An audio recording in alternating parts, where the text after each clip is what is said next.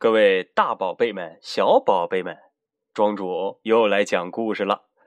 今天讲的是安徒生童话里面的一篇经典之作，叫《皇帝的新装》。相信这个故事大家并不陌生。不过，虽然说我们都很熟悉，但你还记得里面具体的情节是什么吗？不妨带着这样的疑问，边听我讲，大家一边想象。皇帝的新装说：“很久很久以前，有一位皇帝，他呀有一个很特别的爱好，他比较喜欢穿好看的新衣服。其实，很多女孩子也有这个非常非常特别的癖好。嗯，这个皇帝呢，为了穿的很漂亮，他把所有的钱都花到衣服上去了。”他一点也不关心他的军队，也不喜欢去看戏，除非是为了炫耀一下他的新衣服。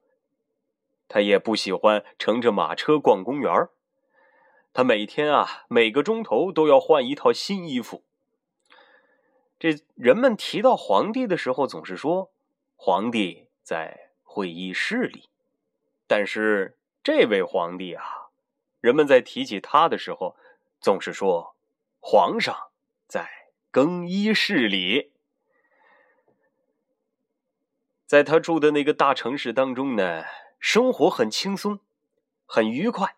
每天呢，都有很多很多的外国人来到这座城市当中。有一天，来了两个骗子，他们说呀，自己是纺织工人，他们可以织出谁也想象不到的。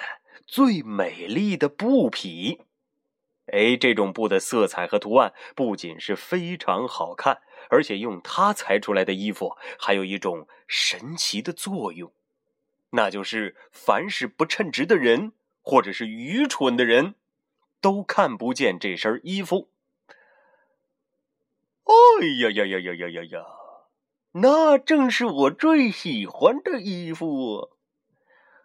这位皇帝心里就这样去想：哈哈，我要是穿了这样的衣服，就可以看出我的王国里哪些人不称职，我就可以辨别出哪些人是聪明人，哪些人是傻子。哎呀，太好了！我得叫他们马上织出这样的布来。于是，这位自作聪明的皇帝。给了这两个骗子很多的现金，叫他们马上开始工作。这两个骗子啊，就摆出两架织机来，装作是在工作的样子。可是他们的织机之上什么东西都没有。可是啊，他们接二连三的请求皇帝发一些最好的生丝和金子给他们。他们说。这些东西都是织布必要的材料，但实际上呢，他们都把这个东西装进了自己的腰包，却假装在那两架空空如也的织机上忙碌的工作着，还一直忙到深夜。哎呦，这还真比某些工作狂更认真负责。哎呀，这两位。神奇的织工，究竟织的怎么样了呢？这位英明神武的皇帝自顾自的想着。不过，他立刻就想起了愚蠢的人和不称职的人是看不见这块布的。他心里的确感到有些不大自在。他相信自己是用不着害怕的。虽然如此。他还是派了一个，嗯，比较妥当的人去看一看。哎呀，这个消息啊，全城人都知道了。哎，这个城里面的居民都说，这个布料啊，有一种奇异的力量。大家都想趁这个机会来检验一下，看看他们的邻居当中究竟有多少是笨蛋，究竟有多少是傻瓜。我要派诚实的老部下到织工那儿去看看。呃，只要他能看出布料是个什么样子，嗯，哎呀，这个人呐，是个很有头脑的人，而且他不像其他人一样啊那样称职。嗯，就是他了。你看看，这皇帝自己都语无伦次了。嗯，于是皇帝就把这位善良的老部长叫到了身前，说：“老部下呀，有一个艰巨的任务要交给你，你到那两位职工那里去，帮我看一看现在的成果。”怎么样啊？于是老部长领命，匆匆忙忙的赶到了这两个骗子的工作地点。这老部长一去，觉得特别的奇怪。哎，这两个人怎么在空空如也的织机上忙碌的工作着呢？这究竟是怎么一回事呢？这老部长啊，老眼昏花。但是还是把这眼睛睁得像碗口那么大，仔细的检查着。哎呀，我什么也没有看见呢。但是，他不敢把这话说出来。哎，这个时候，这两个骗子就请求老部长：“哎，您您再走近一点看一看呢？啊？”然后同时问问这个老部长：“您看我们这花纹？”是不是很美丽？这色彩是不是很漂亮啊？可是，面对着这两个骗子，老部长也很无奈，因为他们俩的织机上什么也没有。可怜的老部长眼睛越睁越大，可他还是什么也看不见，因为真的没有东西啊！哦，我的老天爷呀！难道？我是一个愚蠢的人吗？我从来没有怀疑过我自己啊！绝不能让别人知道这件事情。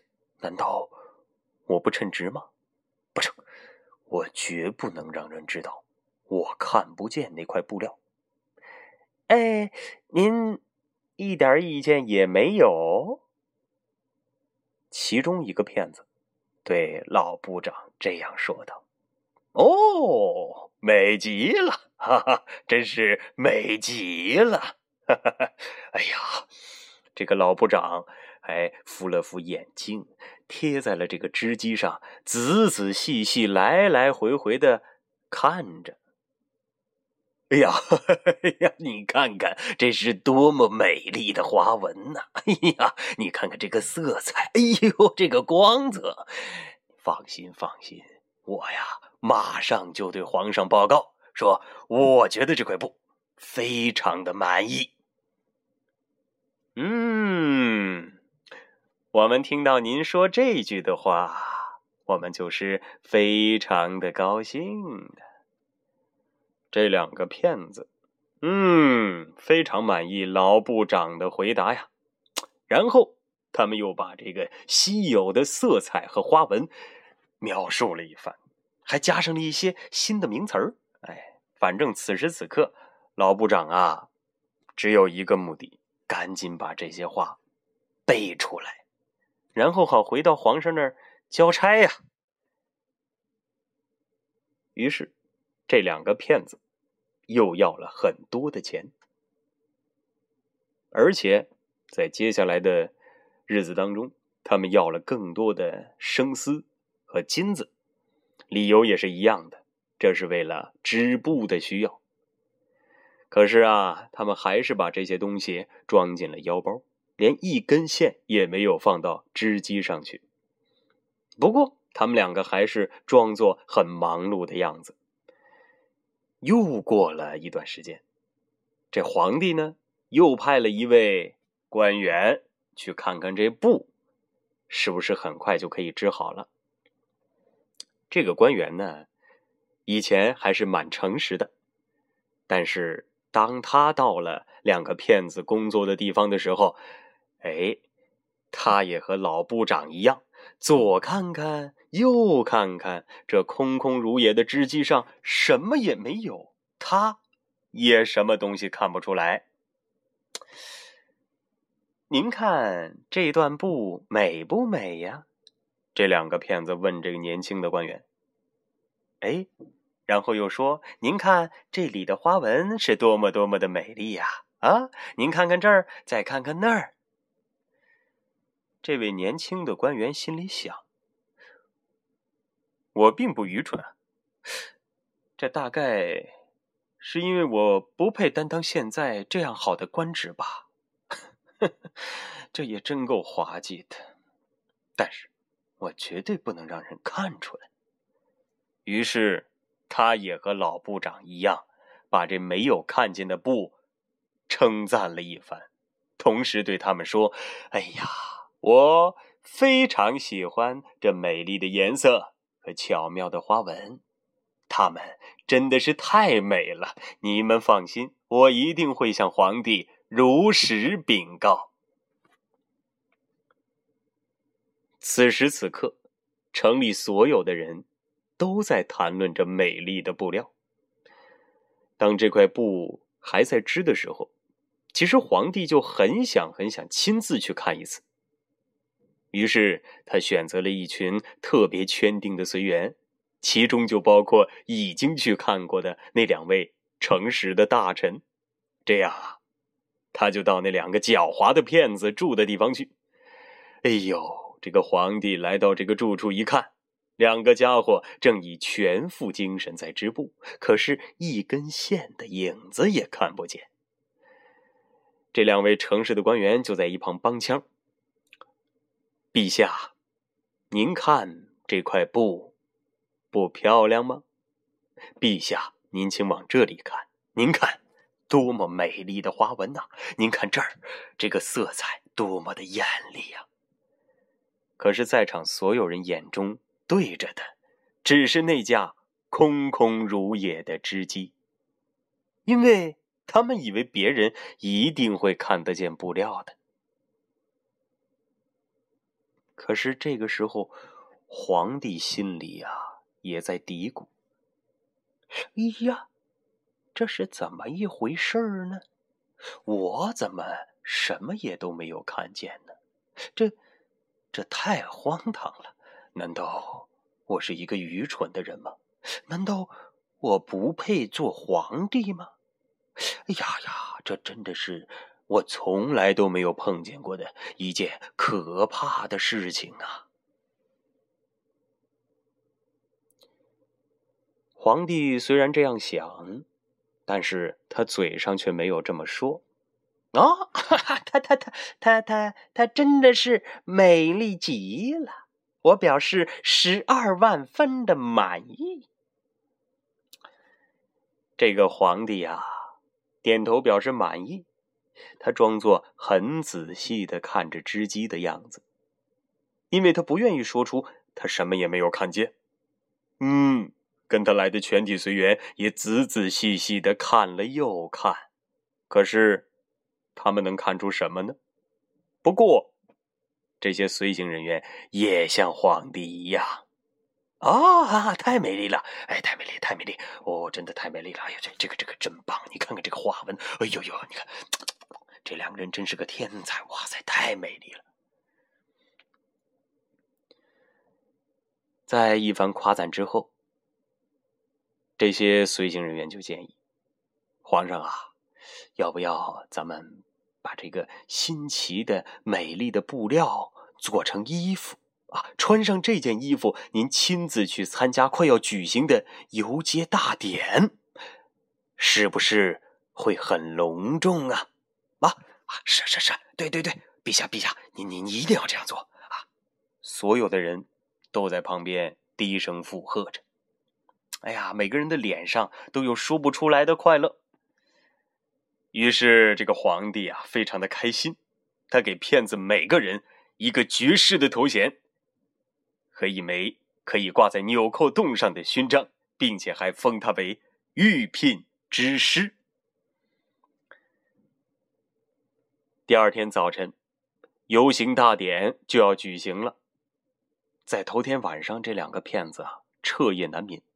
点起十六支蜡烛，嗯，在外面的人都觉得他们是在赶夜工，要完成皇帝的心意。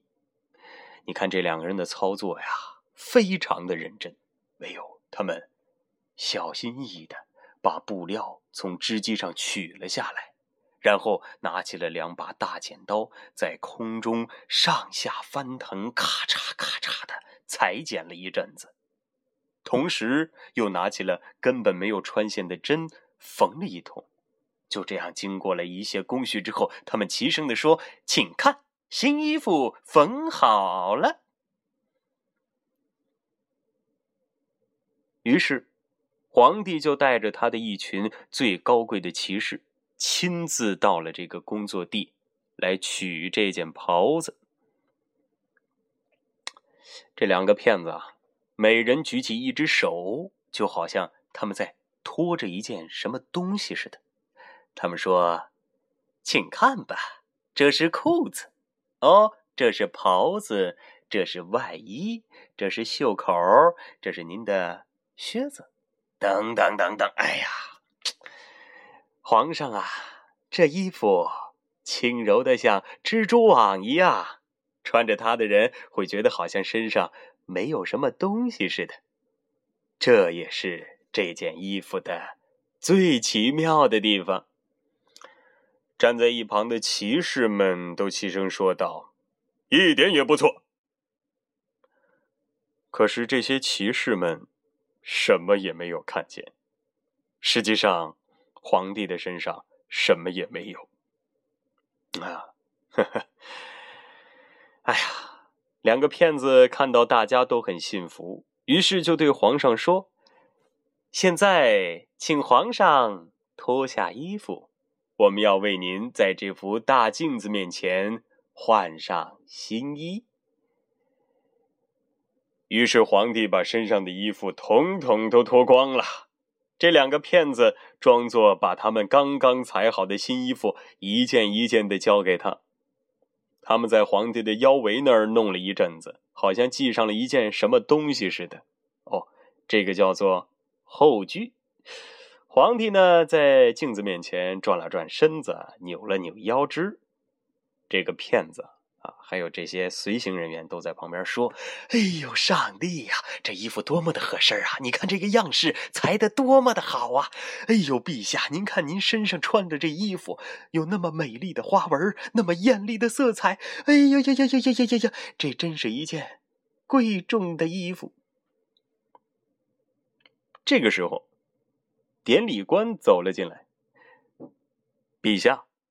大家已经在外面把华盖准备好了，只等陛下一出去，就可以撑起来出去游行了。对，我已经穿好了。嗯，这衣服合我的身吗？嗯，皇帝一脸骄傲的对身边的随行人员说。边说呢，他还在镜子前把身子转动了一下。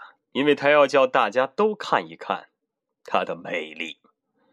哎，那些将要拖着后裾的内臣们都把手在地上东摸西摸，好像他们真的能够找到拖在地上的新装一样。于是他们开步走去，手中拖着空气，但是他们的表情都很紧张，因为他们不敢让人瞧出他们实在是什么东西也没有看见。于是，这个皇上啊，就在那个富丽的华盖下游行起来了。你看，站在街上的呀，窗子里面的人都说：“乖乖，哎呦，这皇上这新装真漂亮啊！你看上衣下面那后裾是多么的美丽啊，这个衣服是多么的合身。”但是，大家眼中除了皇帝那 臃肿的身材，什么都看不见。但是，谁都不愿意承认。这一点，因为这样就会暴露自己的不称职或者是愚蠢。皇帝所有的衣服都没有得到过这样普遍的称赞。这个时候，站在人群里面有一个小孩子高声叫道：“可他什么衣服也没有穿呀！”哎呦呦呦，上帝哦！你听这个天真的声音，这个这孩子，你不能这么说呀！孩子的父亲赶紧让孩子闭上了嘴，但是身边的人，哎，就都听见了孩子这样说的话，于是就在私底下窃窃私语：啊，是啊，他并没有穿什么衣服呀。哎，刚才好像有个小孩说他并没有穿什么衣服呀。啊，对对对对啊，这皇帝真的没有穿什么衣服啊！啊，是啊是啊，这为什么呢？可是你看皇帝他怎么那么开心呢？皇帝也渐渐感觉到了大家所说的话，皇帝有点心虚了，他走的步伐也不稳了。他觉得老百姓们说的话是对的。不过他心里却是这样想：玩儿必须把这个游行大典举行完毕。于是他又装出一副骄傲的神气，啊，他的大臣们跟在他的后面，手里依旧拖着一个并不存在的后具。好，今天的故事就讲到这儿，大家也可以跟孩子交流交流。如果是你的话，你会不会成为那个勇敢说出真相的小朋友呢？